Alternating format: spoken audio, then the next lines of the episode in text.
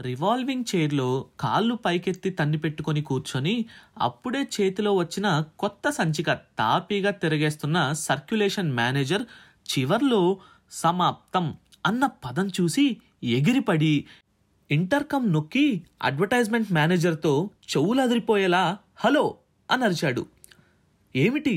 ఏమైంది? అన్నాడు manager. Damn it ఈ అడ్వర్టైజ్మెంట్ చూసారా ఏది?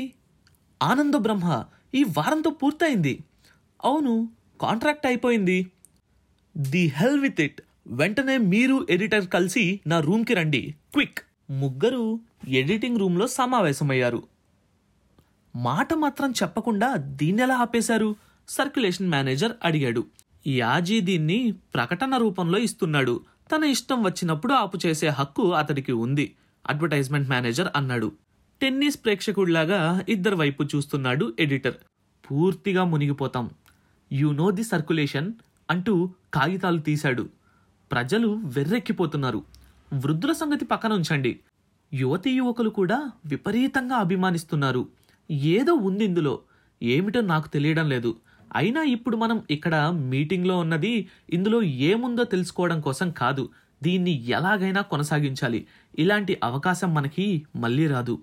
మనం మన మేనేజింగ్ డైరెక్టర్తో ఒకసారి మాట్లాడితే మంచిదేమో అంటూ ఎడిటర్ ఎండి దగ్గర అపాయింట్మెంట్ తీసుకొని ఆ ముగ్గురు ఆయన గదిలోకి వెళ్ళారు జరిగినదంతా ఆయనకి ఎడిటర్ చెప్పాడు. అంతా విని ఆయనకి అర్థమైంది అన్నట్టు తలూపాడు. ఇప్పుడే సాంస్కృతిక వ్యవహారాల శాఖ నుంచి ఫోన్ వచ్చింది. పాత పత్రులు ఒక్కొక్క కాపీ పంపమన్నారు. ఎందుకా అనుకుంటున్నాను? ఇదన్నమాట సంగతి అన్నాడు. ఇంతకాలం మన పత్రిక కేవలం సెక్స్ అండ్ థ్రిల్ ఓరియంటెడ్గా నడిచింది. నిర్మోహమాటంగా చెప్పాలంటే కాస్త వయసు పైపడ్డ వాళ్ళు ఇంట్లో ఉంచుకోవడానికి ఇష్టపడే వాళ్ళు కాదు.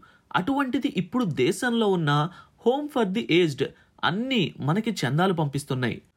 ఇక కుర్రవాళ్ళైతే మన పత్రికను చేత్తో పట్టుకోవడమే కల్చర్ సింబల్గా భావిస్తున్నారు. అది ఫ్యాషన్ అయిపోయింది. అలాంటి అవకాశం మనకి మళ్ళీ రాదు. ఎండి యాజీకి ఫోన్ చేశాడు. అట్నుంచి అతడు రిసీవర్ ఎత్తగానే కంఠంలో చిరునవ్వు తెచ్చుకొని హలో యాజీ అన్నాడు. స్పీకింగ్ ఏమిటి? మీ ప్రకటన అప్పుడే పూర్తయిపోయిందా? ఆ అయిపోయింది. అదేమిటి యాజీ? అవును మీ పత్రికలో ప్రకటనగా అయ్యే ఖర్చు చాలా ఎక్కువగా ఉంది. అదేమిటి యాజీ? మనం మనం ఒకటి. మీకంతగా కావాలంటే ఫ్రీగా వేద్దాం. Thank you. కానీ భరద్వాజ ఇక రాయనంటున్నాడే. అంతా అతడే చూసుకుంటున్నాడు. ఎండి గతుక్కుమన్నాడు. సరైన చోట దెబ్బ కొట్టాడు యాజీ. అంతకు ముందు నవలా ప్రచురణ కోసం అతనికి కాల్ చేస్తే నాకు తెలీదు అంతా ఎడిటరే చూసుకుంటున్నాడు అన్న దానికి రిటార్డు. దిగి వచ్చినట్టు యాజీ మనం మనం స్నేహితులం.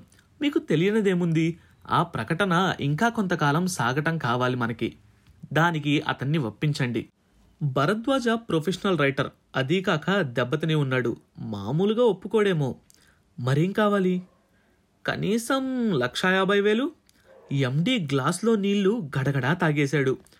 అంతేకాదు ఇంకొకటి కూడా చేయాలి అన్నాడు యాజీ. ఏమిటది? ఇంతకాలం ప్రకటనల కోసం నా నుంచి తీసుకున్న డబ్బు మొత్తం వెనక్కి ఇవ్వటం ఎండి తటపటాయించి సరే అన్నాడు. నాలుగవ అధ్యాయం. పక్క మీద పడుకుని తల కింద రెండు చేతులు పెట్టుకొని పైకప్పుని చూస్తున్నాడు సోమయాజీ. ముద్ర శవాసనమైనదే తప్ప నిద్ర దూరమైంది. మనసులో ఆలోచన ఆరుద్ర పురుగైంది దానికి కారణం ఆ రోజు జరిగిన సంఘటన. అప్పటికే మందాకిని దంపతులు ఆ ఇంటన చేరి నాలుగు రోజులు కావస్తోంది. ఇంతవరకు అతడెప్పుడు ఆమె కంఠం వినలేదు. ఆడవాళ్ళు మౌనంలో అంత అందాన్ని సంతరించుకోగలరని అతడు అప్పుడే తెలుసుకున్నాడు. ఆమె భర్త తొందరగా ఇంటికి రాడు. వచ్చేసరికి పదకొండు దాటుతుంది. అప్పటి వరకు ఆ ఇంటి వైపు బాగాన దీపం వెలుగుతూ ఉంటుంది. ఆమె ఏం చదువుతుందో అతనికి తెలియదు కానీ నీడను బట్టి చదువుతోందని మాత్రం తెలుస్తోంది. అంతలో భర్త వస్తాడు. ఇద్దరి మధ్య కాస్తంత సంభాషణ జరుగుతుంది.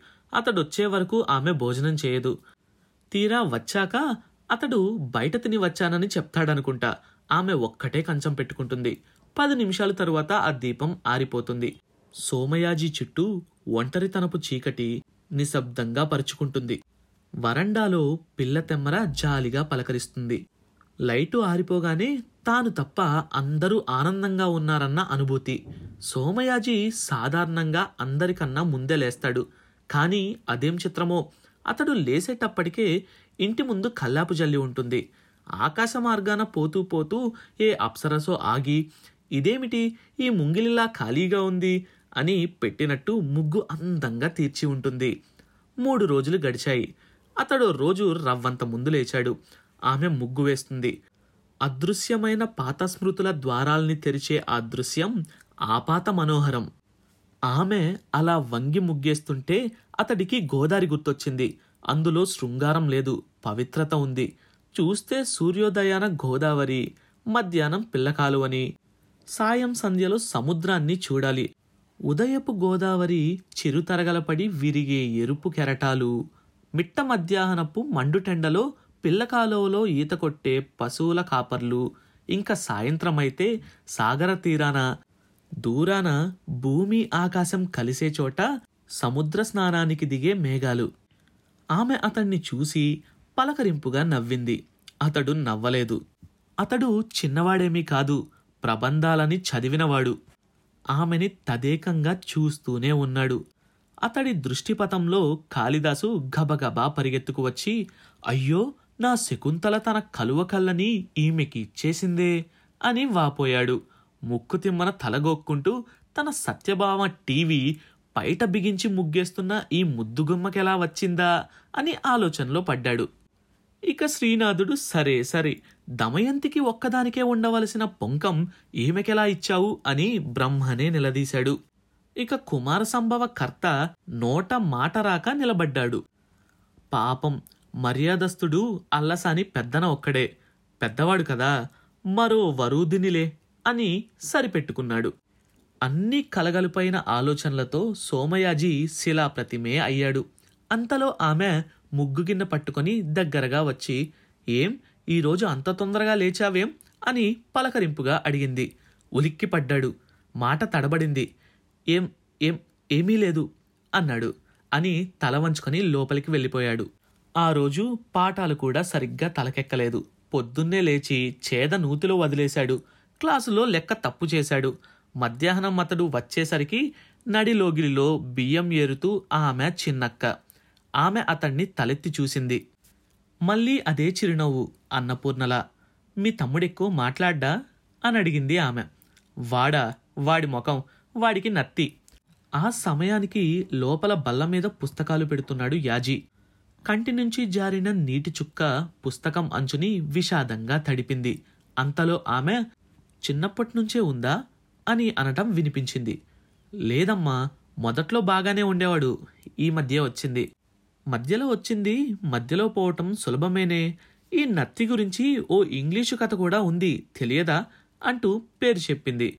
తన ఓటమిని కూడా ఎదుటి వ్యక్తి తప్పుగా మార్చగలిగే నేర్పుని చిన్నక్కకి పుట్టుకతోనే ఇచ్చాడు దేవుడు. మాకేం తెలుసమ్మా మేము నీలాగా చదువుకున్నామా పాడా అంది. మందాకిని నవ్వుతూనే ఇద్దరు స్నేహితులుంటారు. ఒకరు గొప్ప వక్త మరొకరికి నత్తి. ఎలాగైనా సరే మాట్లాడాలి అని ఆ నత్తివాడు అనుకుంటూ ఉంటాడు. చివరికి సముద్రం ముందు నిలబడి గులకరాలు నోట్లో పెట్టుకొని ప్రయత్నం చేస్తాడు.